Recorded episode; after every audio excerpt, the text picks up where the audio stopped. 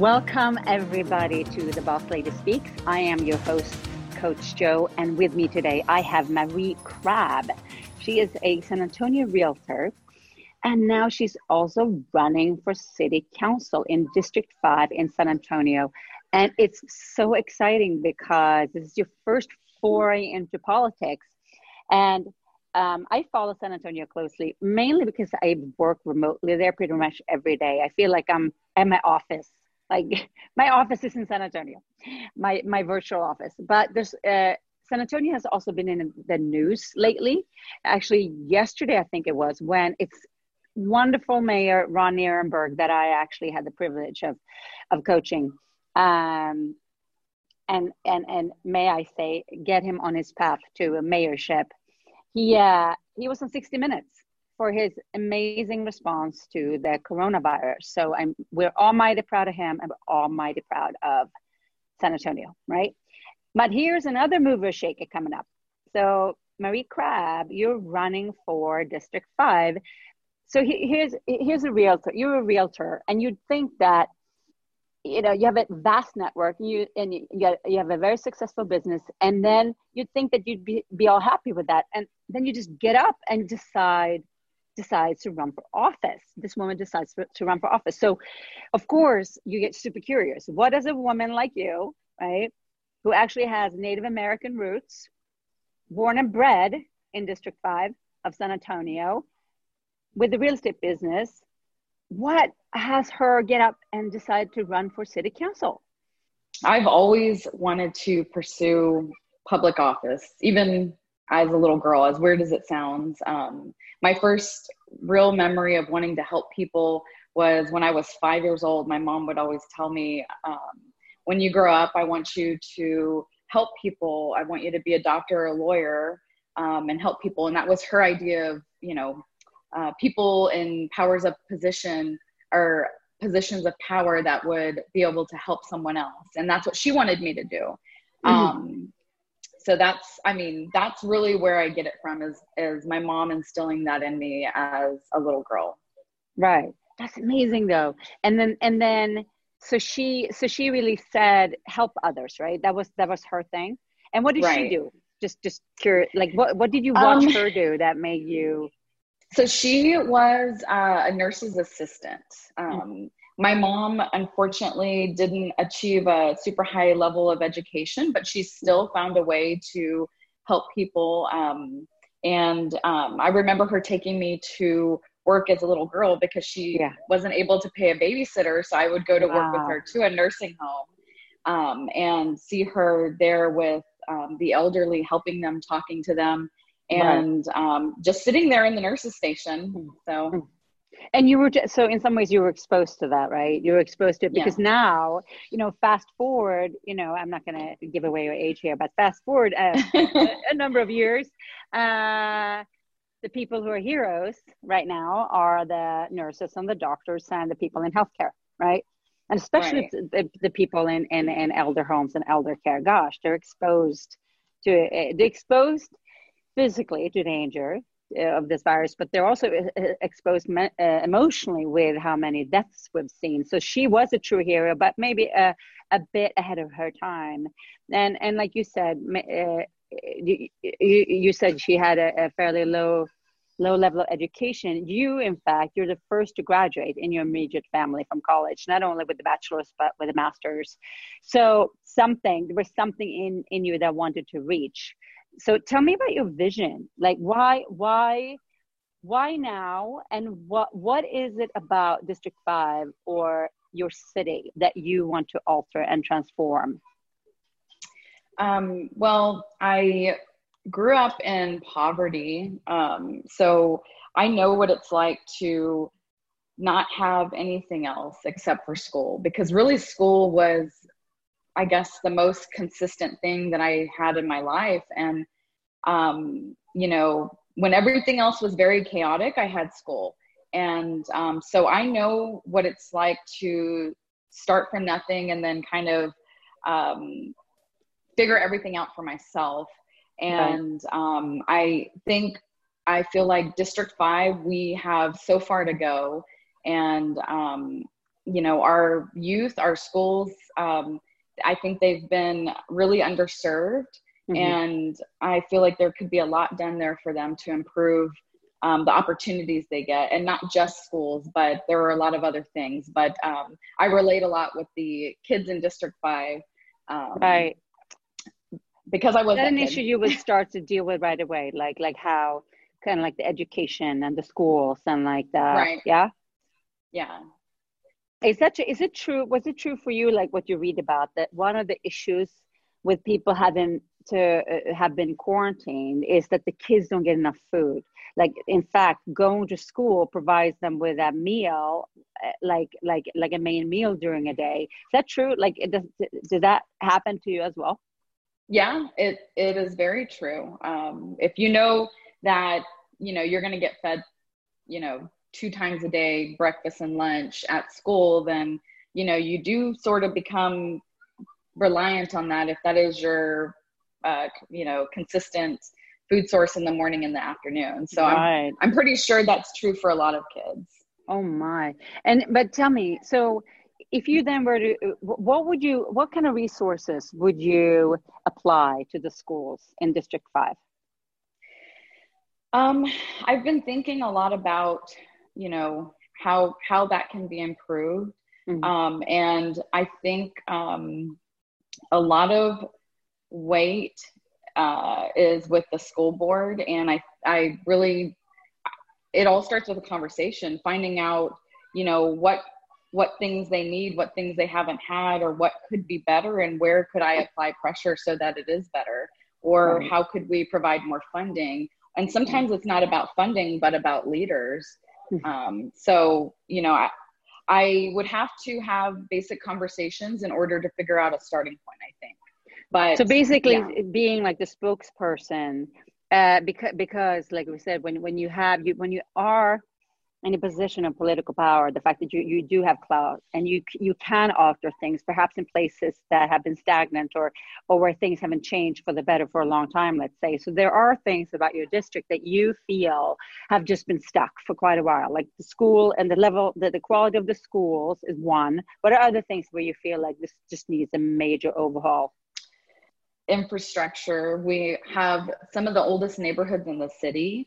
Um, and I know that the infrastructure has, you know, been deteriorating for a lot, you know, a long time. And, and there have been um, a lot of efforts to repair things here and there, but I think that mm-hmm. needs a major overhaul.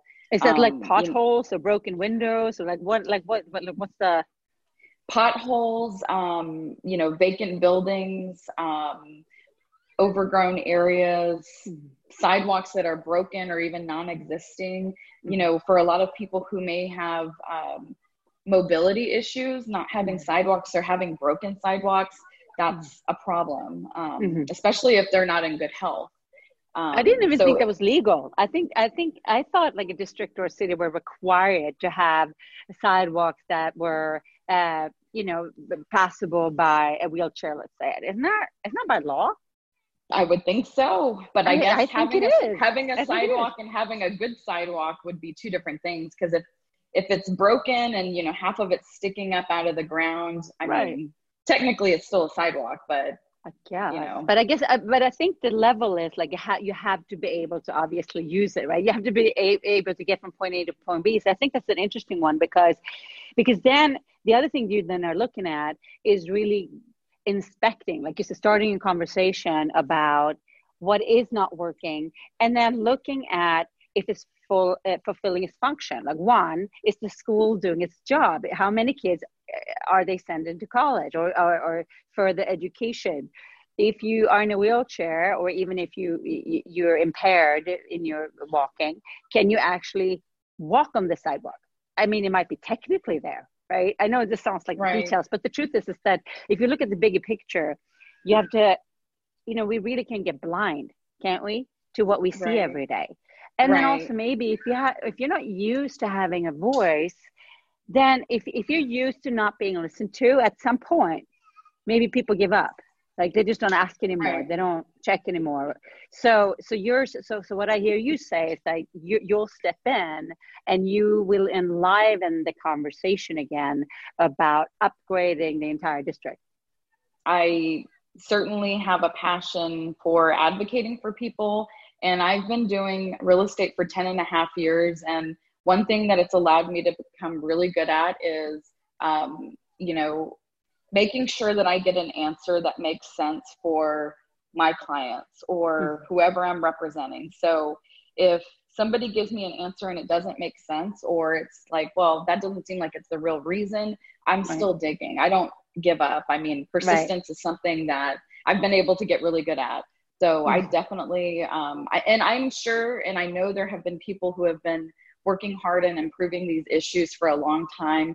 Um, but you know, I'm here to step in and help and and push the fact that you know our we need to do better by our kids and our, by our right. youth, and we need to um, make a push to improve the infrastructure and not little things here and there that um, seem like they work for a little while, but right. then it's it's a whole you know a whole neighborhood. Um, yeah. So yeah, absolutely. And and it's exciting, right? It's exciting to be able to carry the torch for people who haven't been able to do that. I, I remember in school, I give you a short story, and maybe you can we can trade. We can trade a story. I remember I was in fourth grade, and at the time, there were all these, uh, there were some defectors from Russia and the East Bloc before the, the, the borders opened. Um, and there was this one Russian guy, and he, I mean, he had been within, you know, basically locked up in a country his entire life. And he gets to Northern Europe and he he literally has clothes from the 70s. I mean, this is 10 year old kid, right? That and he so he was immediately taunted, right? Immediately. And I remember the other, like the cool kids in the class, they would grab his little labels, like the 70s labels. And this is not mid 80s, and it was not cool to be retro then, right? It was not cool when you're 10 years old. Right. And yeah. they would grab them and they would go, Space Cadet, Space Cadet. I remember this. And I was like, and I got so mad. And I started defending him. And I remember I got the nickname Mom like mom because I would just protect them. Like I would protect these little guys, like the like the like the refugees or the immigrants, and because back then there weren't as many, and I you know kids can be cruel, but but uh, but see I'm no dummy.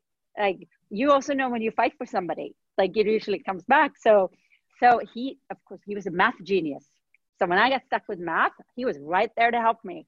I was like, yeah, right nice. I didn't i didn't defend him to get that but that was a d- nice boon. So i'm saying this because all of you in district 5 that are hearing this and you know eh, all of you in san antonio that want to support marie i think you should because there's something about someone who grew up in the neighborhood who lived it and who lived the issues. You lived the issues that you now want to fix and you by your own accord you you kind of got yourself a few tiers up right? You got yourself the education. You you started the business. And mind you I, I happen to know that you also did this being orphaned very early. So you were faced with a lot a lot of challenges that you've overcome.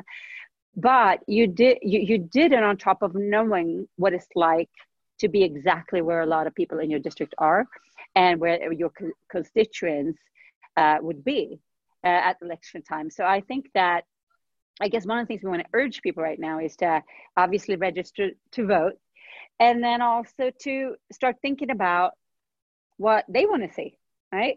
So why don't you mm-hmm. like um, we were talking earlier about like they can go on, your website and make suggestions. So, so, so let, let's have a little call to action here. What can people do to make their voice heard already? Like, if there's some issues.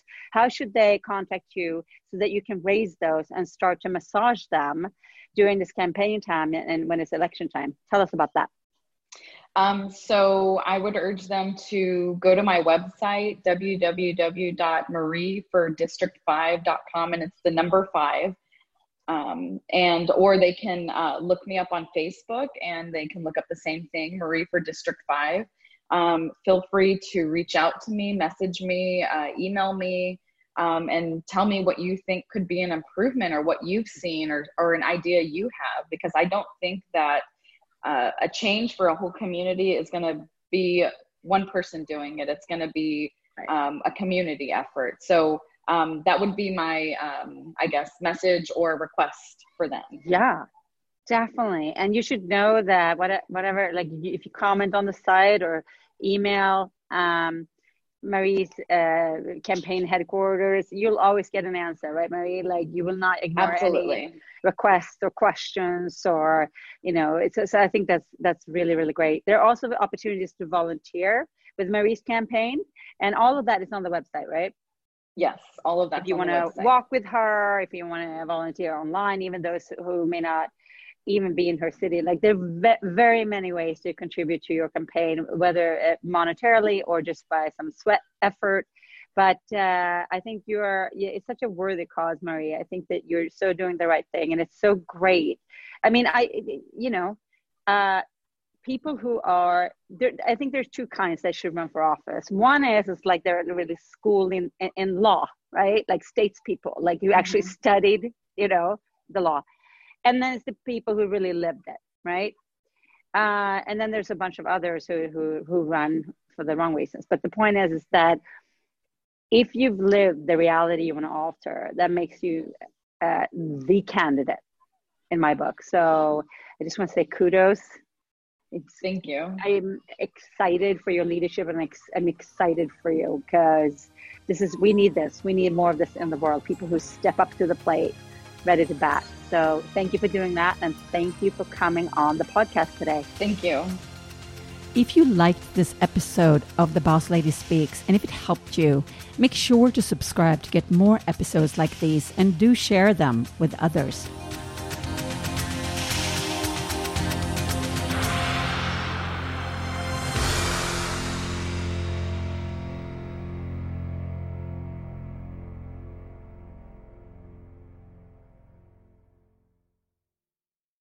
This podcast is a part of the C Suite Radio Network. For more top business podcasts, visit c-suiteradio.com.